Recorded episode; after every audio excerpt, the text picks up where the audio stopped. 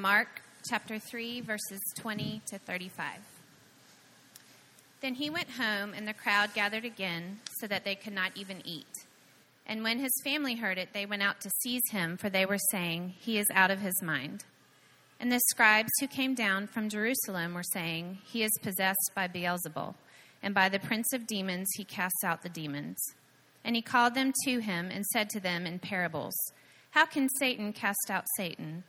If a kingdom is divided against itself, that kingdom cannot stand. And if a house is divided against itself, that house will not be able to stand. And if Satan has risen up against himself and is divided, he cannot stand, but is coming to an end. But no one can enter a strong man's house and plunder his goods unless he first binds the strong man. Then indeed he may plunder his house. Truly I say to you, all sins will be forgiven the children of man, and whatever blasphemies they utter. But whoever blasphemes against the Holy Spirit never has forgiveness, but is guilty of an, inter- of an eternal sin for they had said, He has an unclean spirit. And his mother and his brothers came, and standing outside, they sent to him and called him.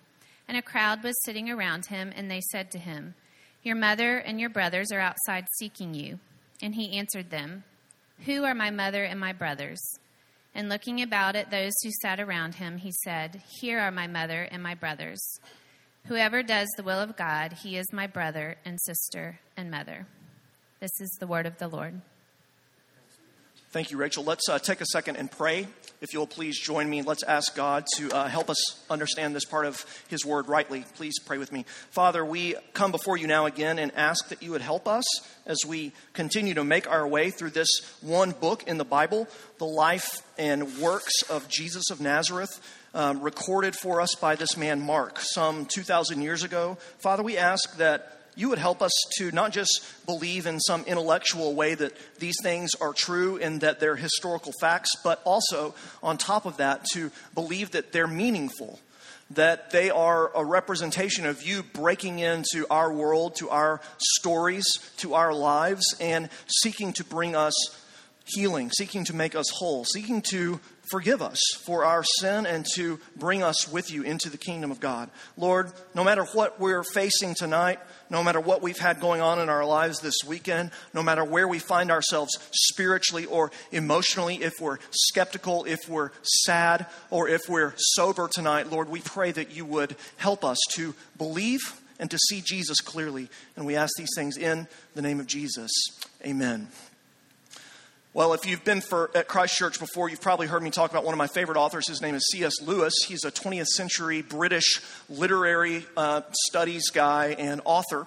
And one of his most famous books is a book called Mere Christianity that was published in the mid 20th century. And if you're here and you're not sure if you're a Christian or if you want to understand more about what the basis of Christianity is, the basics of Christianity, that's one of the best books you could read. In one of the early chapters in that book, C.S. Lewis makes a famous argument for Jesus being who he says he was. He says that really there's only three options when it comes to Jesus. He is either the Lord, which is what he claimed to be, or he's a lunatic, a crazy person, or he is a liar.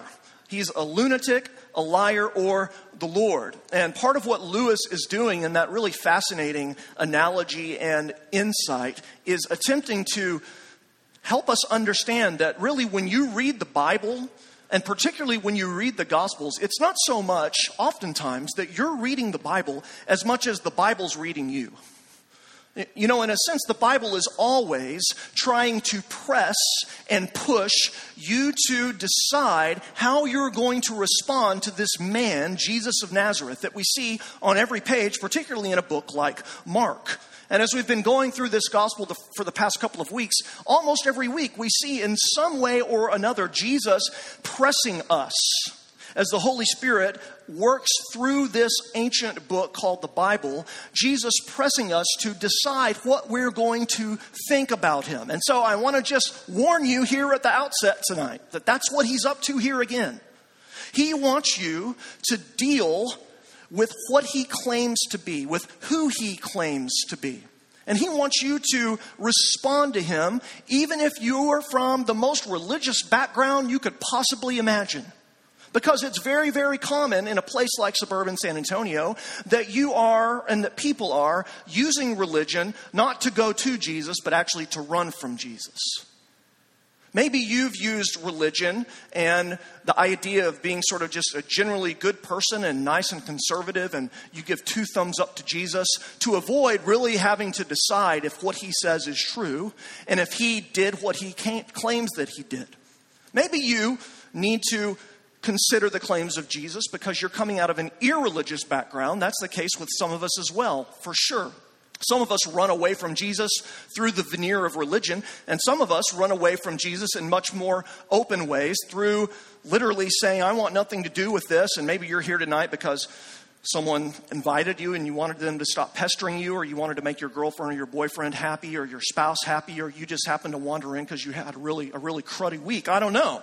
But you just happen to be here on a night where we're in a particular section of the Gospel of Mark where Jesus is explicitly asking you you individually tonight, to respond to him in the right way. If you're going to call him a lunatic, then just call him a lunatic. If you're going to call him a liar, then own it. But if you're going to see him rightly, the Bible asks you to see him as the Lord, as the Lord of the universe and the Lord of your life, right this very minute.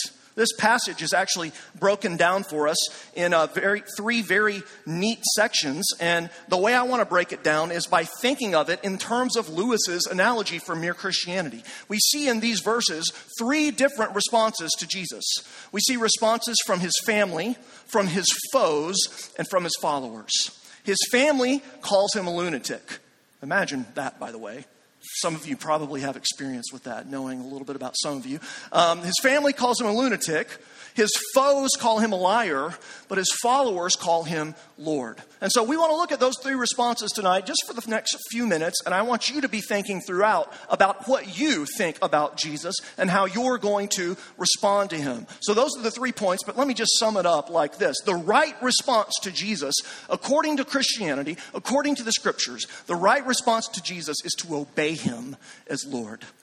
The right response to Jesus is to obey him as Lord. And let's look at how these different people in the scenes presented for us here respond to Jesus. First, we see his family in verse 20.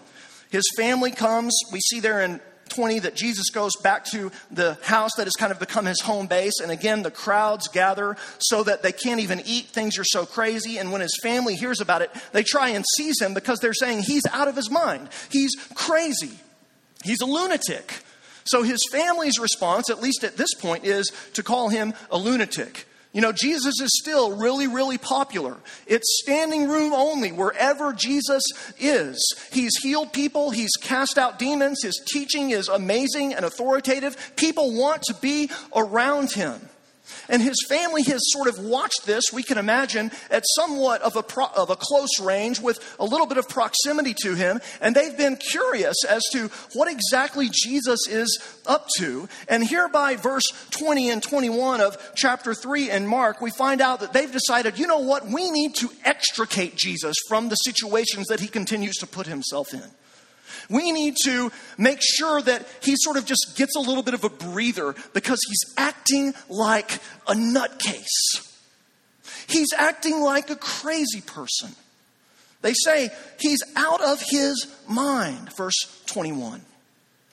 Now, it's probably not anything um, really ugly or nefarious or sinister that his family is thinking here. They don't hate Jesus. I mean, they love Jesus. He's their brother. He's their son. And, and they probably are thinking to some degree the way like uh, modern celebrities' parents might think of them. You know, those child actors that become famous at very early ages and then they turn like 18, 19, 20 and it just becomes a train wreck, right? And it happens to be in the tabloids all the time. I think about, you know, like Miley Cyrus, Britney Spears, whoever. I don't really know these people very well. I can assure you, I had to look that up actually. But these people are, you know, they're they're an embarrassment. They they just go nuts, sort of in the public eye, and and oftentimes their family just is like, God, can we just let's just get this person back home? Sometimes their family's all for it, which is even worse. But oftentimes their family's like, look, this person's going nuts. Let's let's get them out of out of target range, get them away from the paparazzi, and just let them take a deep breath for a while. That's kind of how you can imagine what's going on here with Jesus and his family. They're not they're not evil. They don't hate him. They actually love him. And that's why they're sort of wanting him to just take a step back, to, to take a breather.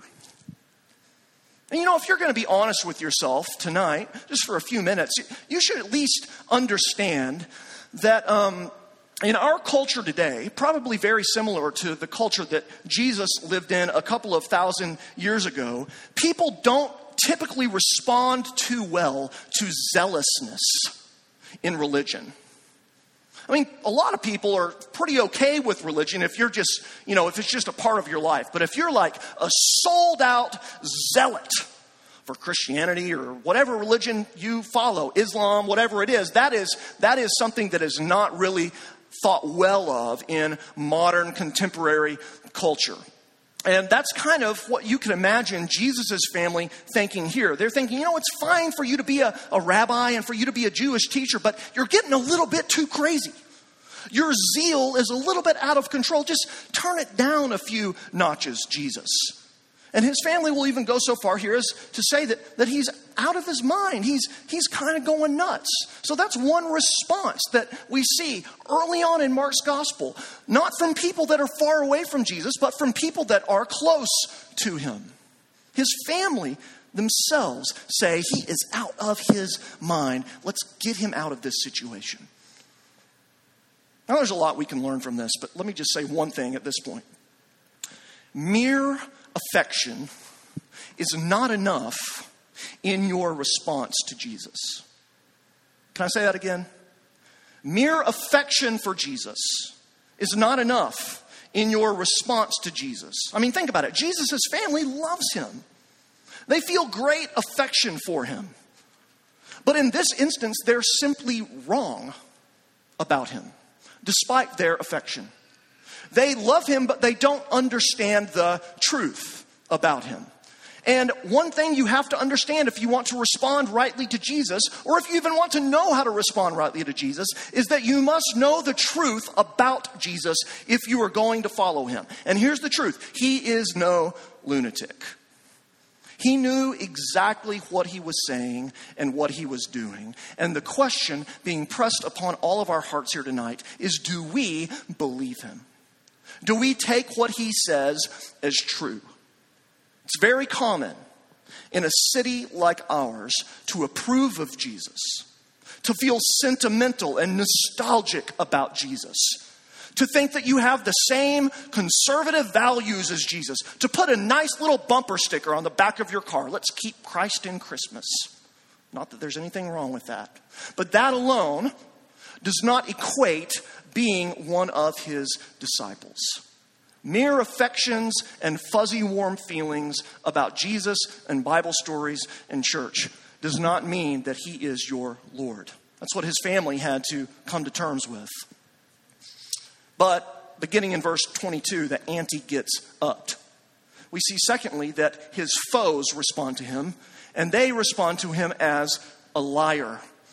Really, probably this was exactly the sort of thing that his family was wanting to avoid by trying to get him out of the situation because we see in the very next verse that the scribes come down from Jerusalem and they say, He is possessed by Beelzebul. That's another word for Satan. He's possessed by Satan himself, and by the prince of demons, he casts out demons. Now, these scribes are guys that we haven't seen yet at this point. These are the professional theologians, these are the PhDs these are the guys that ran the publishing houses of the day. These are the scholars. These are the men that had forgotten more about the Bible than most of us will ever know. These guys know their stuff. And word about Jesus of Nazareth has gotten out. And so these guys have been sent on sort of a, a, reconnaissance mission from Jerusalem to Capernaum to find out what's going on with this rabbi, Jesus of Nazareth. And they make a very, very interesting judgment about him. Notice they don't deny the authenticity of any of his miracles, of any of his exorcisms, of any of the amazing things he's doing. They don't quite try to question those. They don't say he didn't really heal that guy's withered hand. It was, it was magic. They don't say anything like that. They say, oh, yeah, he's doing amazing things, but then they question his identity. They say he's doing these things, but it's not with a divine power. No, he's doing these things with a satanic power. It's by the prince of demons himself that he casts out demons. Now, that is quite a charge. They're saying that he is not just a liar, they are saying he is the liar. The devil himself. And Jesus responds to them, beginning in verse 23. We read that he speaks to them in parables, and really, even though it's parabolic, it's not that difficult to understand. There's two different parts of his response. The first thing he says is that they're being logically contradictory. Look at what he says there at the end of 23 and in 24 and 25 and 26. How can Satan cast out Satan, right? This wasn't Abraham Lincoln, by the way. This is Jesus. A kingdom divided against itself cannot stand. A house divided against itself cannot stand. If Satan has risen up against his, himself and is divided, he cannot stand, but it's coming to an end. What's Jesus saying? He's saying, Do you understand what you're getting at here? You're saying that I'm fighting against my own team if you're saying that I'm possessed by Satan. You know, uh, I've coached Nate's six and under YMCA basketball team for a couple of seasons now, and it is a blast. It's mildly organized chaos almost every week. And one thing, as you can imagine, that regularly happens when you're coaching six year olds in basketball is that there's a lot of traveling. And then when there's not traveling, a kid might have a breakaway and he manages to put about six dribbles together and he shoots a layup and makes it, and everybody goes crazy, but it was the wrong basket. Or if you've coached soccer, You've seen that happen many times with your kids. They score the only goal of the season, but it's, it's an own goal. It's on their own goalkeeper.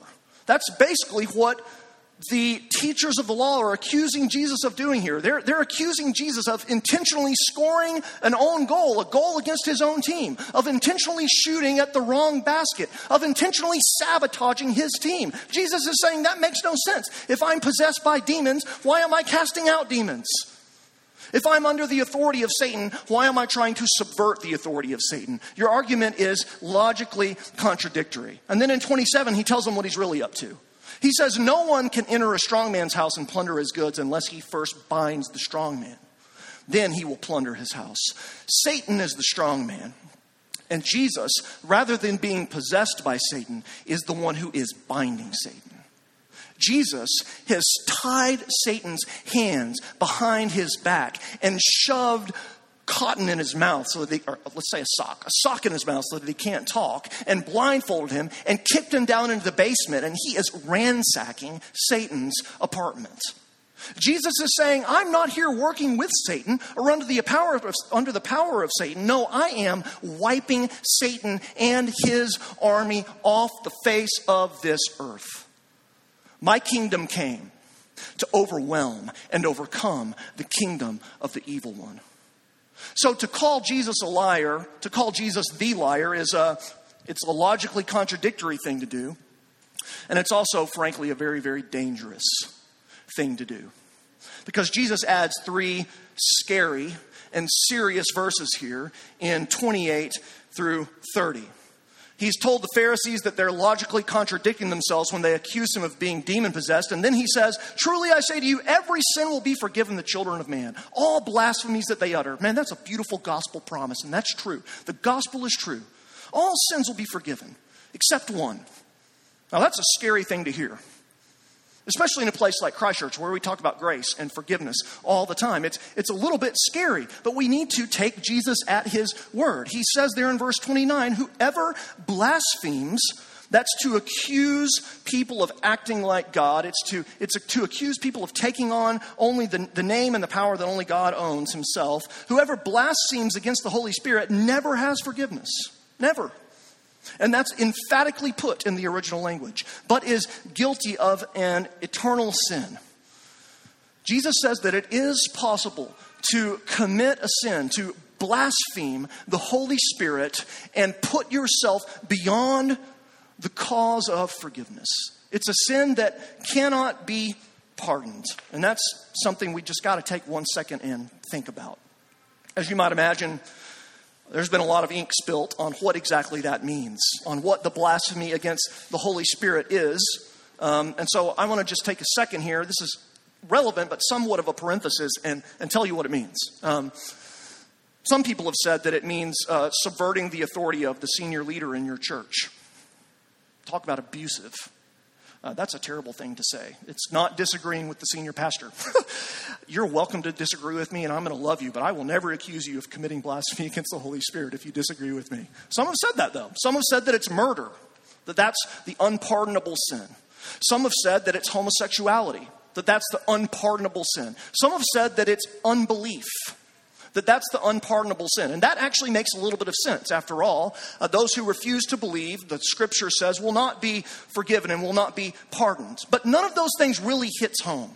And none of those really fits with the context here. Uh, the, uh, the, the blasphemy against the Holy Spirit, the quote, unpardonable sin, is it's more than mere unbelief.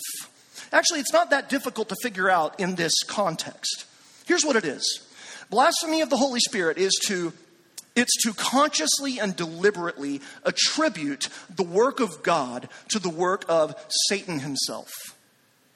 And to do that consistently until the day that you die. It's to clearly and self consciously say that the divine work of Jesus is actually satanic and demonic. Practically, uh, to commit this sin is to hear the gospel and to see the power of God and to be in the midst of grace and mercy that comes from God and to experience the love of Jesus and then to explicitly and knowingly and self consciously say that that is the devil's work, the devil's message, and the devil's power. Fundamentally, it is to accuse Jesus of being Satan. The great Dutch theologian Herman Bavinck uh, put it better than anyone. And at the risk of getting a little too theological here, let me just read this from him because it's outstanding. Here's what Bavinck wrote The sin against the Holy Spirit has to consist in a conscious, deliberate, intentional blasphemy of the revelation of God's grace in Christ by the Holy Spirit. It consists in a conscious and deliberate attributing of what has clearly been perceived as God's work to the influence and activity of Satan. That is, in a deliberate blaspheming of the Holy Spirit, a defiant declaration that the Holy Spirit is the Spirit from the abyss, that the truth is a lie, that Christ is Satan himself. And I want you to notice that that's actually not something Jesus accuses the Pharisees of here, at least not explicitly. He threatens that they are on the verge of such a thing, but he doesn't accuse them of it. And I want to also just really briefly mention, because I know some of you who have been believers for some time and have thought about this idea before, oftentimes you might wonder if that's something that you've done, right? Have I committed the blasphemy? Have I committed the unpardonable sin? And as many pastors have, I think, wisely put it, let me just answer that by saying this. If you're worried that you've committed that sin, that's proof that you haven't. If you're worried and feel guilt about possibly doing such a thing, then that is in itself evidence that you haven't done such a thing. Um, the blasphemy of the Holy Spirit is a, a dangerous thing that those who are truly following Jesus cannot and will not ever do. So that's what the blasphemy of the Holy Spirit is. If you want to talk about it more, talk to Alan. He's right here. Um, let me just say, real briefly, by way of application. You know, we saw with Jesus' family response that mere affection for Jesus is not enough. And one thing we see here with the response of Jesus' foes, these religious teachers, is that theological knowledge about Jesus is not enough either. Mere affection for Jesus is not enough. You must also understand the truth and believe the truth.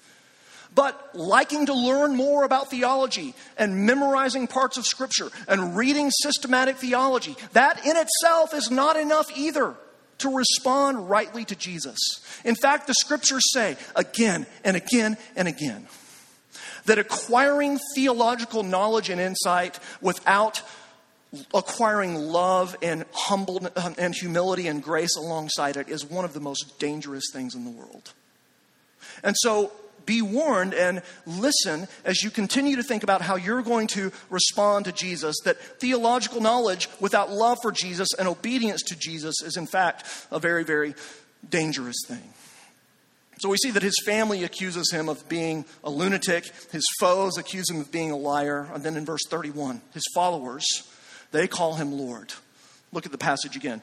His mother and his brothers are still out there saying, Come on, Jesus, let's go. And a crowd is sitting around, and they said to him, Your brothers and your mothers are outside, they're looking at you. And Jesus says in verse 33 something amazing. He says, Who are my mother and my brothers. And keep in mind, in that sort of society, family is everything. Family allegiance is everything. You're not first an Air Force pilot, you're not first a physician, you're not first a pastor, you're first a member of your clan, a member of your family. And yet, Jesus says here, the people who are really my mother and my brothers, and you can read in there my sisters, are the people that do the will of God. The people that make me and call me who I really am, their Lord. You see, what Jesus is doing here is making a, a stupendous claim, frankly. He is making a claim that in his mission, he is creating new family ties all by himself. He's creating a relationship and a connection between himself and other people that is even more important and even more fundamental than one's relation and connection to their own blood, to their own family. He's saying that the person who is truly going to respond to me rightly, the person that is truly going to be a part of my family, is the person that is going to obey. I mean, it's can't be any clearer. Whoever does the will of God, he is my brother and my sister and my mother. Listen to me, friends. When you consider how you are going to respond to Jesus, the first question to ask yourself is not, Was I born in the right kind of family? The first question to ask yourself is not, Do I feel really warm, fuzzy feelings about Jesus when I think about him. The first question to ask yourself is not even, do I understand theologically what Jesus taught? The first question to ask yourself is, do I obey him? And so let's ask ourselves that question Do you obey Jesus? Because that is the fundamental asset of Jesus' disciples, of those who are truly and rightly connected to him. So, have you obeyed him? You can't avoid the question that Jesus is pressing upon all of us. What does it mean to obey Jesus? Well, first and foremost, it means to believe the message that he proclaims. I mean, the first thing he says in Mark is that the kingdom of God is at hand. Repent and believe the gospel. That's not just good advice, that is a command from the Lord of the universe. Repent and believe the gospel. That's the first step in obedience. So, have you done that? Have you seen yourself as someone who has turned away from God and rebelled against Him? In the fact that you act selfishly, in the fact that you put yourself above others, in the fact that you will fudge the truth to make yourself look better, in the fact that you wake up in the morning and first thing you typically think about is what can I get out of this day for myself? All of us are sinners against God's will. All of us by nature are selfish. All of us are rebels. To repent and believe the gospel, you must understand and accept that that is true about you. And then you must see that Jesus, rather than condemning you, which he would be just to do, has come and died and taken the punishment on himself that you deserve for your rebellion. That's what the cross is all about. What Jesus is doing on the cross is taking the punishment for your sin, not his, because he didn't sin. Do you believe that? Do you believe that Jesus has done that for you not because you deserved it, not because you earned it, not because you were smart, not because you had a lot of affection, but simply because he loves you and is gracious? It's the gospel. If you are going to obey Jesus and follow him, you must believe that that is true. And then you must repent. You must turn from your former way of living. You must say, No longer am I going to pretend to be the ruler of my own universe. Jesus is my king. I submit my allegiance to him. Have you done that? If you haven't, then tonight's the night to do it. If you're not sure, then tonight's the night to have that conversation.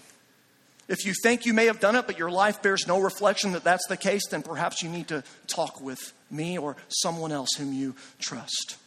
Do you obey Jesus? Have you turned from your sin and believed in the goodness of his gospel? Do you obey Jesus? Do you seek as a believer, if you're a follower of Christ, to try to do his will? And then when you mess up, which you're bound to do, to ask Him for forgiveness because He loves to forgive those who come to Him and ask. The fundamental tenet of the one who is truly following Christ is that they do the will of God. I've been reading uh, the Chronicles of Narnia, second C.S. Lewis mentioned in the sermon. I've met my quota for the month.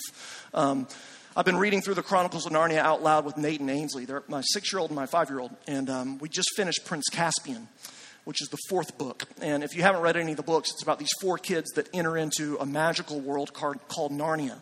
And in this book, they're entering Narnia for the second time. But in Narnian time, a thousand years have passed. And they were kings and queens in Narnia the last time they were there. And the lion, Aslan, who is the supreme ruler of Narnia, was their friend and their guide. But when they come back the second time in Prince Caspian, it's a thousand years later, and Aslan hasn't been heard of since. And they haven't, they've been forgotten. They're the stuff of legend by the time they re enter. And one of the most fascinating things about the story as it progresses is that it presents different characters and how they respond to these children who are the kings and the queens of the land. And more importantly, how they respond to Aslan, who by this time is just seen as a fairy tale from somewhere far across the eastern sea. There's a dwarf who basically thinks it's just a bunch of, as he says, gobbledygook. It's not true, it's a nursery rhyme. There's a king who's decided that although he knows it's true, he's going to subvert the truth so that he can acquire more and more power for himself. And then there's the many talking animals in the land of Narnia who still believe in Aslan and who are waiting his return. They know who their true king is. One of the brilliant things that Lewis is doing in Prince Caspian is in another way asking the same question that Mark is asking all of us here. What do you think about Jesus? Do you see him as your king? And are you willing to follow? That's what he calls you to. And let me close by saying that following Jesus is the best possible life for you. It doesn't mean an end to your suffering. It doesn't mean that everything's going to get hunky dory tomorrow, but you're definitely worshiping someone. It might as well be the only one who can actually fill the hole in our hearts that we long to have filled God Himself. Jesus is worthy of our worship. He's worthy of our allegiance. You were made to follow him. So follow by faith. Let's pray. We thank you, God, that you call us to believe the gospel and to turn from sin and repent and to trust you. We thank you, God, that you tell us again and again and again in the scriptures that we need you. We can't help ourselves. We can't fix ourselves. We can't remedy what is broken and messy in our lives. We need you to do that for us. And so we ask, oh God, tonight that you would help us to believe and to obey and to turn to King Jesus and place our lives in his hands and claim him as our Lord. God, we so irregularly do that. And so we pray that you would help us to consistently trust you as Messiah, as Supreme King who loves us and bled for us. Help us to do that even tonight, we pray. In Jesus' name, amen.